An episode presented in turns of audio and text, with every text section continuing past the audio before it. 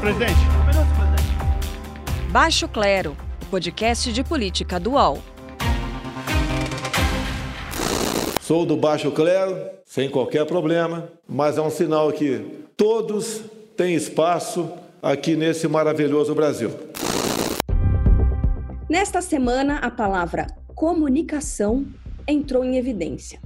Primeiro, porque o presidente da República recriou o Ministério das Comunicações, dando a um político do Centrão o comando da 23ª pasta do governo, que se elegeu prometendo um teto de 15 ministérios. O que comunica Bolsonaro a partir dessa ação Tivemos nessa semana também uma mudança de discurso de outro político que está sob os holofotes, mas não da maneira como gostaria. Wilson Witzel foi alvo de uma operação da Polícia Federal por denúncia de fraude nas medidas emergenciais de combate ao coronavírus. Em 26 de maio deste 2020, ele disse o seguinte: O que aconteceu comigo vai acontecer com outros governadores considerados inimigos. Continuarei lutando contra esse fascismo que está se instalando no nosso país, contra essa nova ditadura de perseguição. Até o último dos meus dias, não permitirei que, infelizmente, esse presidente que eu ajudei a eleger se torne mais um ditador na América Latina. Bom, em 9 de junho, o tom era, digamos, um pouco diferente. Eu continuarei crítico, né, de forma sempre respeitosa, como sempre fui, e espero que é, o presidente possa me receber é, para que a gente converse. Tenho recebido apoio do governo federal recentemente, apesar dos nossos é, embates é, críticos, eu tenho percebido que é, o governo federal tem é, se aproximado do Rio de Janeiro. O que comunica essa nova postura do governador do Rio de Janeiro e bem na semana em que teve aprovado contra si um processo de abertura de impeachment?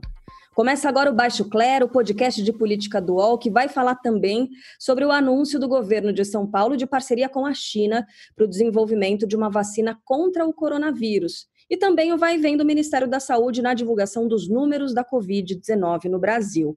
No último bloco do Baixo Clero, você sabe, tem a frigideira. Duas personalidades são escolhidas pelos colunistas do UOL para serem fritas. Quem são os colunistas? Ah, você já conhece. Diogo Schelp e Carol Trevisan. Tudo bem, gente? Tudo bem? Oi, Carla. Oi, Diogo. Olá. Opa! Gente, vamos começar falando do Ministério das Comunicações. Essa veio de surpresa, hein? Que análise a gente pode fazer da escolha de Fábio Faria para o comando, Diogo Schelp? Bom, é a rendição completa à velha política que o presidente Bolsonaro tanto criticava, né? É, mas trata-se da velha política ruim, não da velha política boa. A velha política ruim é essa de distribuição de cargo, inchar a máquina pública, apesar de uma nota que eles fizeram, né, muito claramente ali dizendo que não teria criação de novos cargos, quer dizer, se usaria a mesma estrutura e tal, mas fizeram, deram um jeito para encaixar ali, para encontrar um lugarzinho é, com o propósito claro de garantir a sobrevivência política do presidente Bolsonaro. Como eu já disse antes, é a única coisa que ele tem no foco, né? não é combater a pandemia, até no estágio atual que a gente está, ninguém mais espera isso do presidente, pelo visto. É, então, ele, o que, que ele faz para conseguir essa, essa sobrevivência política? Em dois pilares ali, né? Primeiro, conseguir cobertura de imprensa positiva, que é algo que preocupa muito o presidente, o que mostra a importância da imprensa profissional, né? Então, o, o, o Faria, o deputado, é, ele é genro né, do, do Silvio Santos do SBT. É, então, é uma aproximação ali com, com, com o, SBT de Silvio Santos, né? É, é, quase uma aliança de sangue, né? Porque tem essa coisa familiar. E, e atraiu o PSD do, do, do Gilberto Kassab, né, partido do Centrão, é, para perto. Então também consegue ali é, agradar é, um dos partidos que, que integra o Centrão, é, que são esses partidos fisiológicos do Congresso Nacional. É, o que, que dá para esperar daqui para frente? Eu acho que talvez ele vai, vai desmembrar outros ministérios para conseguir mais outros carguinhos de ministro, por exemplo, da, da Justiça e Segurança Pública, que ele já uhum. quis dividir em janeiro é, e, e, que está no radar do presidente, ele já falou isso algumas vezes. Talvez seja o próximo ministério a ser desmembrado para criar mais um cargo de ministro para alguém do Centrão. Pois é, e Fábio Faria, do PSD, como disse o Diogo, também próximo do presidente da Câmara, né, Rodrigo Maia, eles se conhecem, Rodrigo Maia, inclusive, elogiou essa indicação do, de Jair Bolsonaro para o novo ministro das Comunicações, o Carol Trevisan. Que relação tem essa ação com os pedidos de impeachment que a Câmara recebe contra o presidente Bolsonaro? E aí eu vou aproveitar para inserir as perguntas da nossa audiência. Eu lembro, sempre enviadas né, pelo perfil do UOL Notícias, pelo Instagram e também pelo Twitter, arroba UOL Notícias. Vamos lá, arroba Tito Hernani. Ele pergunta se o TSE caça ou não a chapa Bolsonaro-Mourão. A gente tem parte da resposta, né, por causa de uma definição nessa semana. É, arroba Fernando TDM pergunta por que a justiça tem tanta paciência com Bolsonaro e arroba Cláudia Jaqueline AC. O impeachment de Bolsonaro sai ou não sai, Carol Trevisan? Antes de responder aos nossos é, seguidores, ouvintes, eu queria dizer, acrescentar o que o Diogo falou sobre o Fábio Faria, é, que ele tem um perfil mais de dialogar, e por isso ele tem uma certa proximidade com os dois presidentes, né, presidente do Senado, presidente da Câmara, e com isso ele pode ser que ele seja um negociador é, para o Rodrigo Maia atrasar um pouco mais também a abertura do impeachment, ainda que eu acho que esse é um processo que está em amadurecimento e em breve deve pode entrar na pauta. A outra questão que eu vejo em relação ao Ministério das Comunicações, que na minha opinião não deveria ter sido extinto, é, é o fato de que lá também entra o guarda-chuva da SECOM, a Secretaria de Comunicação do Governo. Então, é, será que vai ter uma mudança na comunicação do governo em relação ao que estava sendo feito antes pelo Fábio Van Garten? Fábio Van Garten vira secretário executivo nesse ministério e sempre esteve ali junto aos filhos do, do, presidente Bolsonaro nessa comunicação agressiva, muitas vezes violenta e muitas vezes também negacionistas, né? Será que o ministro Fábio Faria vai seguir essa linha ou será que vai haver mudança? Isso é algo que a gente tem que observar.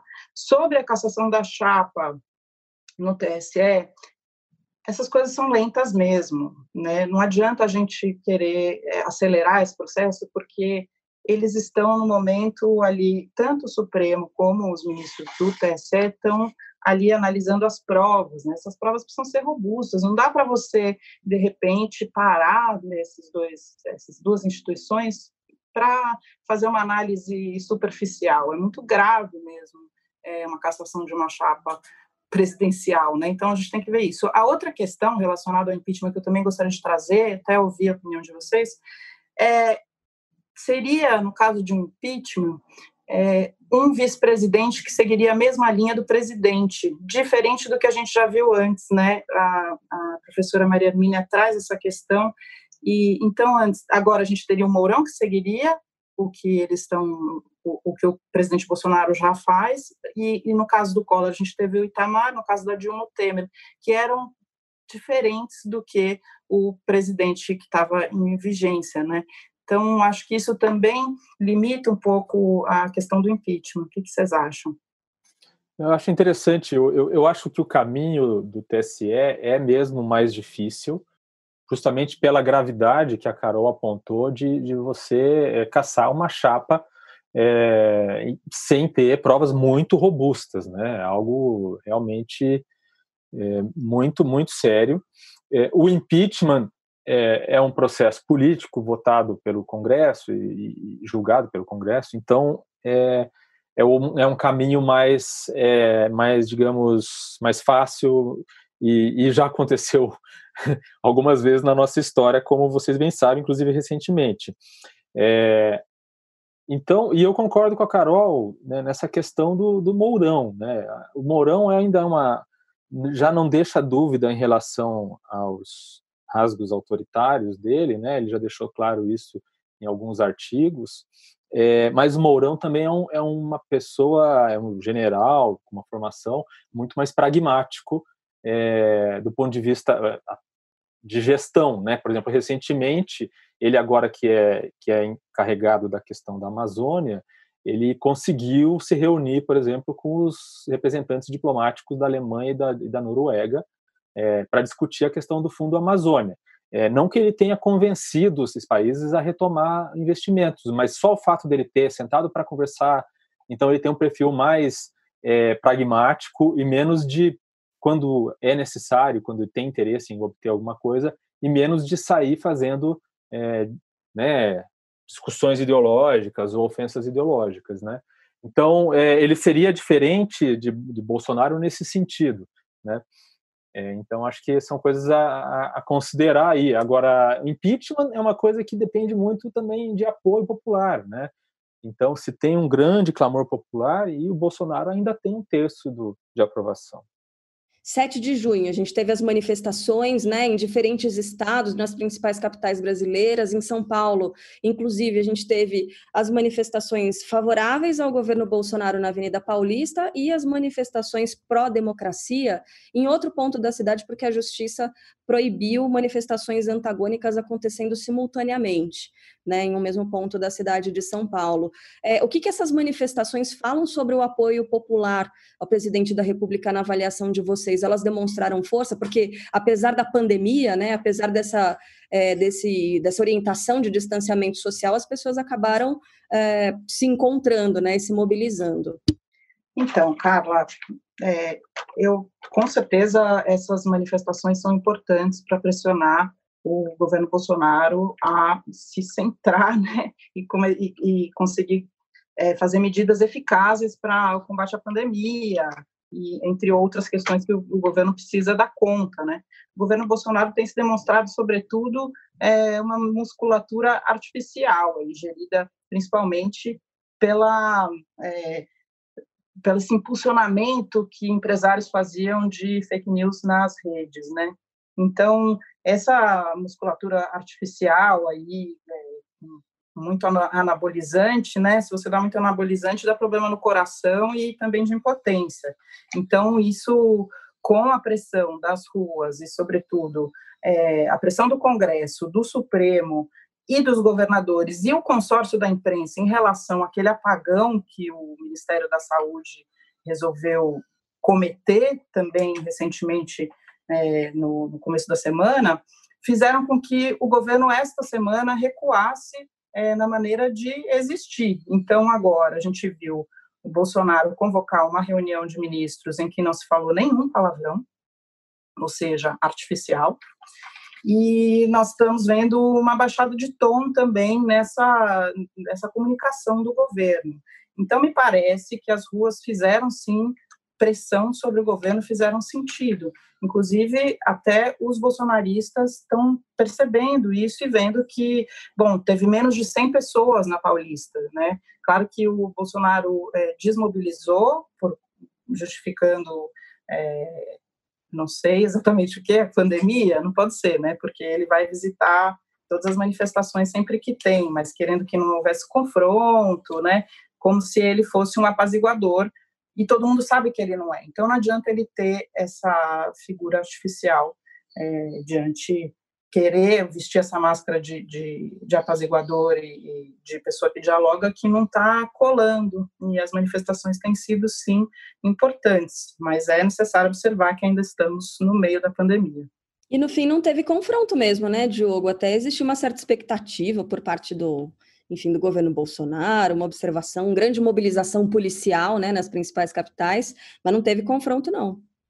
É, o, em relação a, a, aos protestos, né, que não são protestos, né, manifestações a favor de Bolsonaro e tal, é difícil você mobilizar muita gente para é, se manifestar a favor de alguma coisa, né, no, no sentido de, de defender um político, coisa que o valha, né? É muito mais fácil você mobilizar quando as pessoas estão muito frustradas, muito indignadas com alguma coisa, e aí o, o desejo, né, o ímpeto de ir para a rua e se manifestar é muito maior, né? É, então, de fato, como a Carol falou, eu acho que mostra bastante que que a, o apoio do Bolsonaro é muito anabolizado pela, pela militância digital e que esse clamor popular assim não existe, né? Da, da forma como ele gosta de, de, fazer crer que existe, né? Quando ele sobe num cavalo e tal, e sai andando no meio das pessoas, é, ele provoca uma imagem, né? Ele produz uma, uma foto op, como se diz, né? Em outros países, né? Uma oportunidade de foto que faz parecer que ele está em cima do cavalo cercado de uma multidão, mas quando você pega a imagem mais de longe, você vê que não é, né? É, a questão da, da de, de, brigas e tal é, foi uma coisa que eu escrevi recentemente e assim tem que tomar muito cuidado para não para não provocar uma bola de neve, né? Quer dizer, os, os manifestantes fazerem algo que dê justificativa para a polícia é, sair correndo atrás deles e batendo, como aconteceu um pouco no domingo, né? É, alguns manifestantes saíram da rota que, que eles tinham permissão para percorrer e por causa disso foram perseguidos e tal e, e, teve alguns episódios ali de violência policial. Então tem que tem que tomar muito cuidado com isso porque primeiro ninguém quer ver cenas de violência e segundo isso pode é, contaminar, digamos assim, a imagem desses movimentos que são movimentos arriscados pelo, arriscados pelo simples fato de estarem ocorrendo em meio a uma pandemia onde as aglomerações devem ser evitadas. Né? Pois é. Bom, vamos continuar falando em impeachment. Wilson Witzel parece estar vivendo um período que alguns classificam de tempestade perfeita, né? Denúncia contra as ações de combate ao coronavírus, bases farelando na Assembleia Legislativa do Rio de Janeiro, que está longe de ser das mais pudicas, né? Tomou uma derrota de lavada, uma lavada histórica na sessão que aprovou a análise do pedido de impeachment contra ele. Será que o Witzel se salva, Diogo? Queria saber da sua opinião. E aqui se deve a essa mansada de discurso contra o Bolsonaro, né, que a gente é, veiculou aqui no início desse episódio. Você tem algum palpite? Só palpite, né? Não, não dá para ter certeza de nada, né? Mas ele parece convencido de que Bolsonaro tem como interferir para salvar a pele dele, né? Porque ele está numa situação complicadíssima. É, possivelmente ele sequer imagina que, que, que vai conseguir salvar o cargo na, na, na, atual circunstância, porque pela maneira como o impeachment foi aberto na Assembleia, é, né, ele parece já já foi aberto, o impeachment já foi aberto como como um governador derrotado, né? É, e lembrando que talvez a grande preocupação de Witzel seja ter o mesmo destino que outros governadores, os outros governadores antes dele, né? Os quatro governadores antes dele passaram pela cadeia, né? O garotinho, a Rosinha, o Pezão, o Sérgio Cabral, que está preso, está preso até hoje e, e, é recordista de, de anos, né? De acumulação de anos de condenação. A gente tem que é. lembrar do Moreira Franco também, né? Que apesar de ter sido preso em outras circunstâncias, ali envolvimento com o governo Temer, acabou passando também, só para engordar um pouquinho mais essa lista, tá, Diogo? Pois é, então, então a, a jurisprudência ali pro do governador Witzel, que é, que aliás é juiz, né? É, revela que ele tem motivo para se preocupar. É, então, sinceramente, me parece que parece uma medida desesperada do Witzel, achando que, que Bolsonaro poderia levar a pele dele. O que é interessante, porque é, bem volta aquela questão de se Bolsonaro tem ou não interferido na Polícia Federal e se essas operações tiveram ou não o dedo do governo federal, considerando que a deputada Carla Zambelli teve acesso privilegiado à informação da operação e assim por diante. Né? Pois é. Ô, Carol, tem algum palpite? É, dá para acreditar nessa fala do Witzel? Na primeira ou na segunda, né? Dá para acreditar em alguma das duas?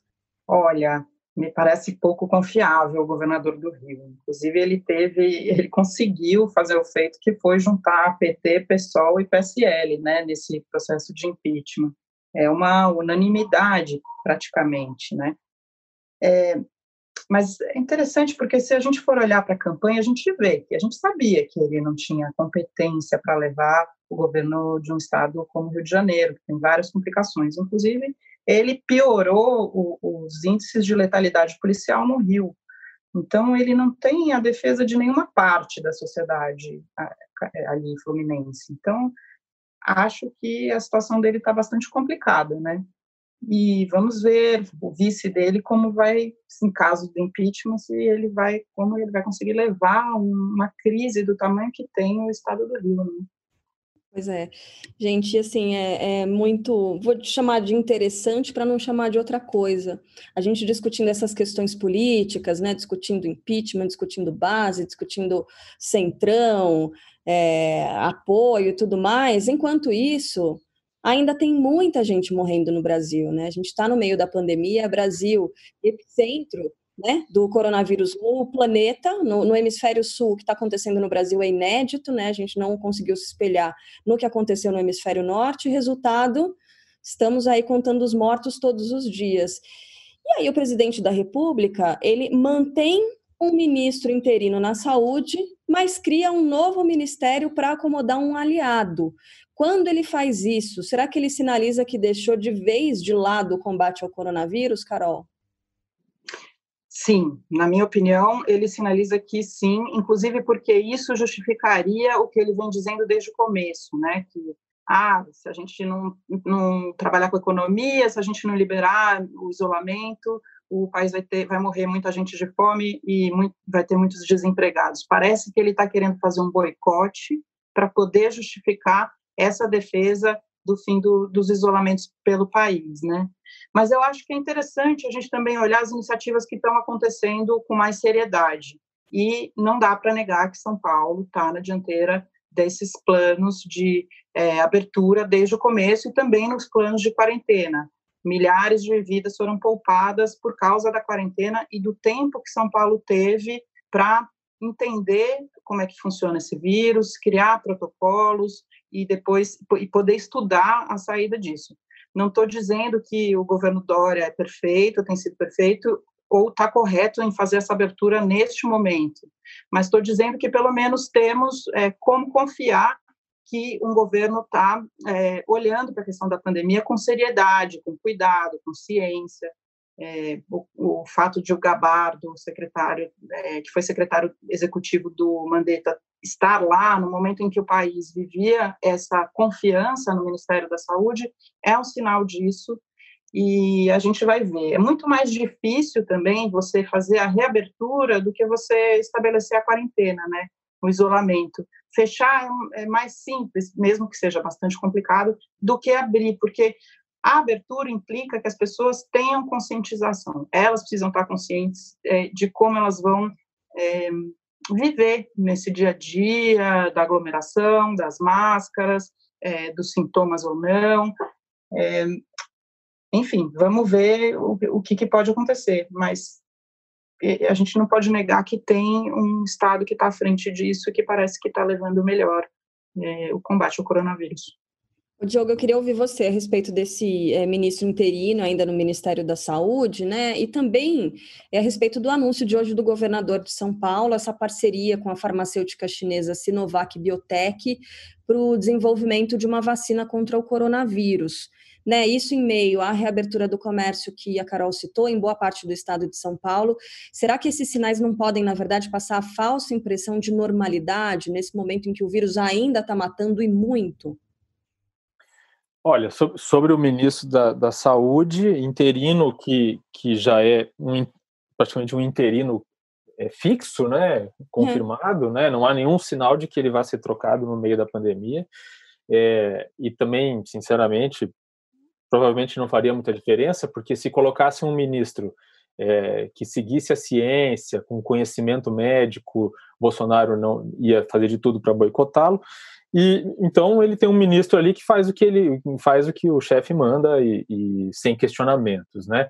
Inclusive cometendo ali um monte de barbaridade com as estatísticas, o Brasil passando vergonha no exterior por causa da, da, da divulgação, né? A tentativa de mudar, é, que na verdade não era um, o problema não era você querer é, mudar o critério de divulgação dos dados que eram divulgados é, diariamente, é, mas de não, de não querer fazer a consolidação dos dados passados e de fazer, né, de, de, de consolidar tudo em um número total. Né? Então, estava é, é sendo feito de uma maneira que claramente se pretendia ocultar é, o aumento do número de mortes. Né?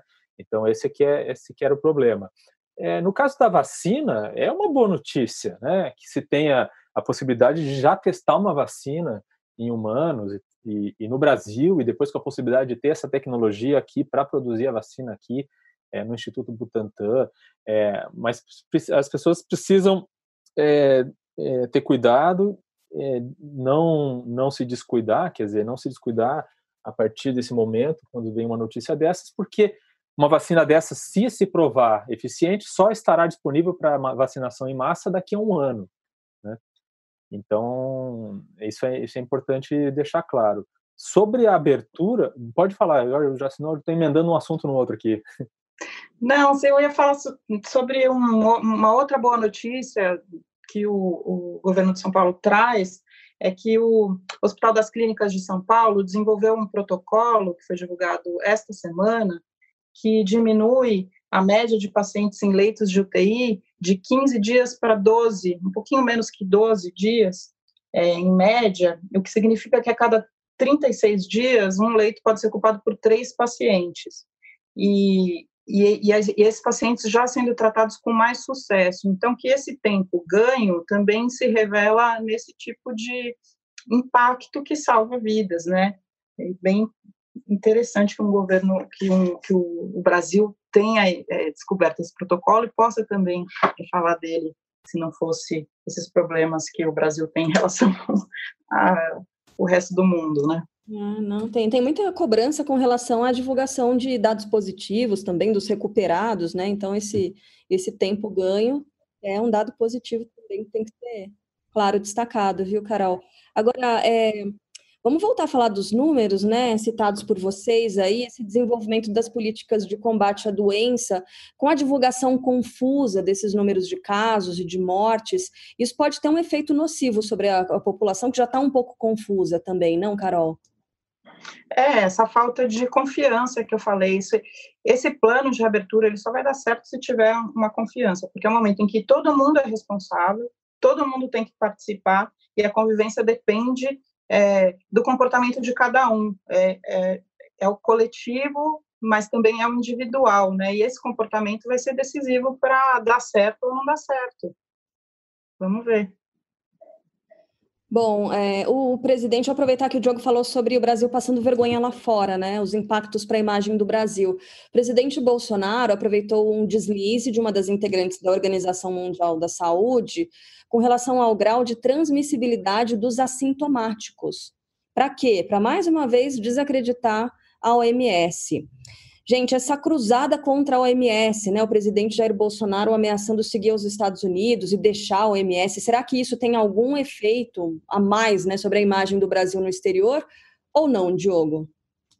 Olha, o Brasil não, não só está passando vergonha no exterior, é, como perdeu, enfim, uma grande oportunidade de, de se tornar uma referência nessa pandemia, né?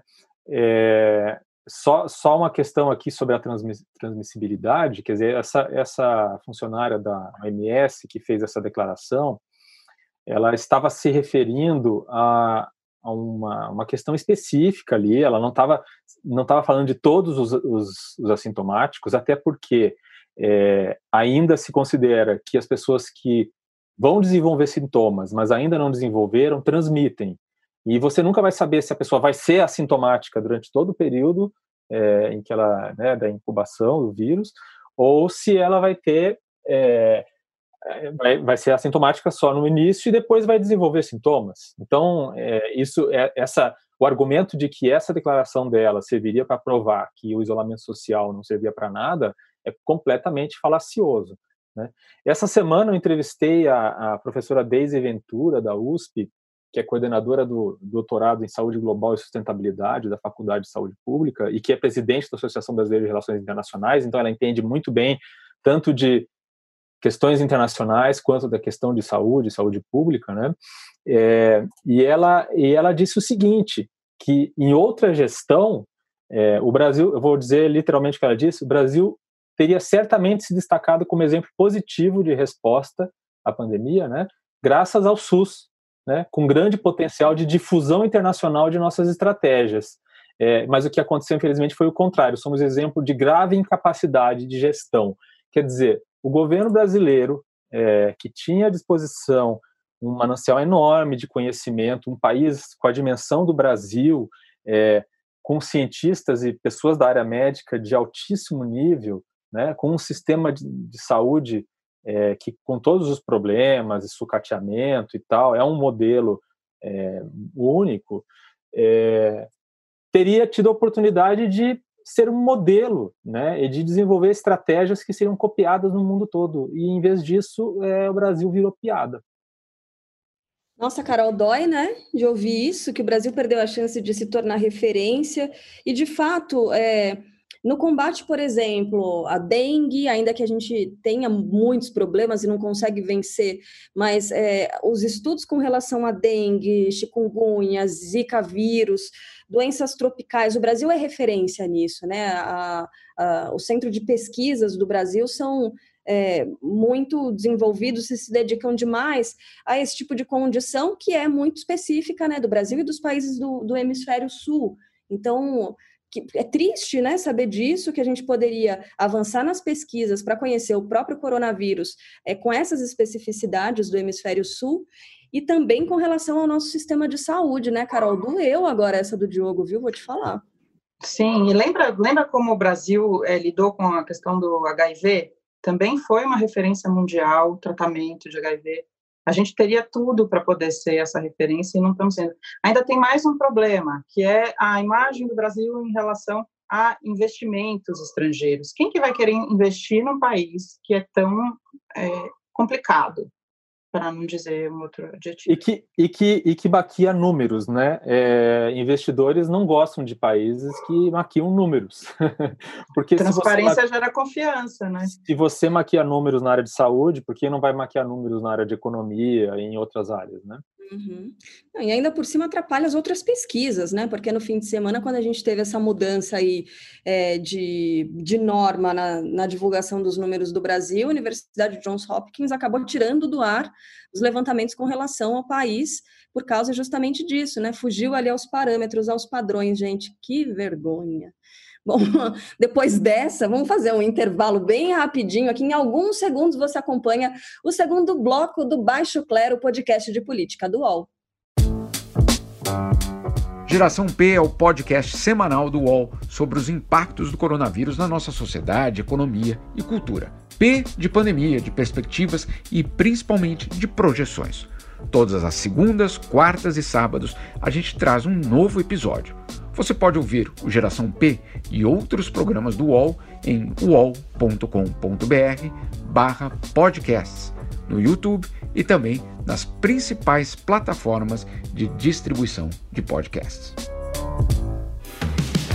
UOL tem uma novidade que vai ajudar a sua empresa a entrar no mundo digital. É o Meu Negócio Não Para, que ajuda pequenos empreendedores do Brasil a superar o cenário de crise provocado pela pandemia da Covid-19. Acesse uol.com.br barra Meu Negócio Não Para.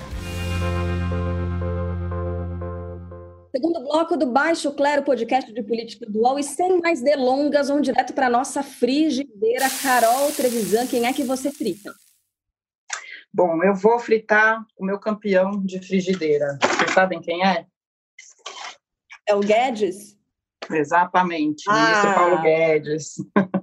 Ele vai para minha frigideira essa semana porque ele, pela terceira ou quarta vez, quer renomear o programa Bolsa Família, simplesmente para pagar a digital do governo Lula, que implementou, aumentou o Bolsa Família por todo o, o país, só que ele sequer conhece o próprio programa, porque ele fala que ele, esse Renda Brasil, que ele quer inventar, seria para incluir os informais. Então, o ministro Paulo Guedes da Economia não sabe que os informais estão incluídos no Bolsa Família também. Então, o pipoqueiro, o cara que ficava na frente do estádio, é, o, o cara que cuida dos carros, enfim, esse tipo de trabalho informal está incluído no Bolsa Família. Além disso, ele também merece ir para a frigideira novamente, porque ele disse que descobriu recentemente os 38 milhões de invisíveis, né? Ele falou na reunião ministerial que Bolsonaro fez essa semana com menos palavrões.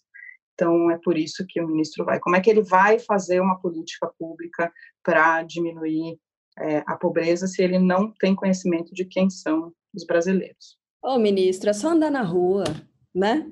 Para conhecer esses milhões de invisíveis, entre aspas, segundo ele. Guedes, vai para lá, vai para lá. Oi. Diogo Schelp, quem é que vai para a panela, na sua opinião? É, eu já acho que já dei uma. Eu sempre dou uma pistinha, né? Eu devia fazer alguma coisa assim para fazer mais surpresa. Mas eu, eu, vou, eu vou colocar o ministro interino da Saúde, Eduardo Pazuello, general, é, na, na frigideira, é, por essa questão, essa, essa pataquada com os números, que, além de tudo, são, era, era uma tentativa inútil de, de esconder os dados, porque, evidentemente, como a, como a imprensa, né, inclusive o UOL faz parte desse consórcio, formou ali um consórcio para ir atrás de números né, confiáveis que basta, basta com algum trabalho, mas é para isso que serve a imprensa, recolher nos estados né, esses números e consolidá-los, né, provavelmente com uma maior confiabilidade do que o Ministério vinha fazendo, é, e com a capacidade de desmembrar esses dados e assim por diante. Então, inútil, além de tudo, teve também a reação do Judiciário a essa tentativa de maquiar os números, teve toda essa questão da vergonha que o Brasil passou lá fora, é, porque uma vez que você passa a imagem de que o Brasil maquia números, depois que você diz, não, mas a gente não está mais maquiando, você não consegue mais convencer ninguém, né? É, então, assim, para resumir o que aconteceu, é, esse episódio mostra que se alguém tinha alguma dúvida de que o Brasil voltou a ser uma republiqueta de banana, né, do tipo que tira Marechal da cama para proclamar a República de pijama, né, pode ter certeza que esse Brasil voltou, né, ou voltou numa versão ainda piorada. Ai, Diogo, você quer parar, por favor? Eu não vou dormir essa noite. Depois de te ouvir falando desse jeito. Bom, mas é isso, né? Depois dessa, ponto final no episódio de hoje do Baixo Clero. Eu lembro você que pode participar enviando perguntas, críticas, porque não, elogios também para o perfil do UOL Notícias no Instagram e também no Twitter, arroba UOL Notícias. Carol, Diogo, um beijo para vocês. Até mais. Beijo, queridos. Baixo Clero tem a apresentação de Carla Bigato, Diogo Schelp, Maria Carolina Trevisan. Produção: Rubens Lisboa. Edição de áudio: Amer Menegassi. Coordenação: Juliana Carpanês, Marco Sérgio Silva e Diogo Pinheiro. Está encerrada a sessão!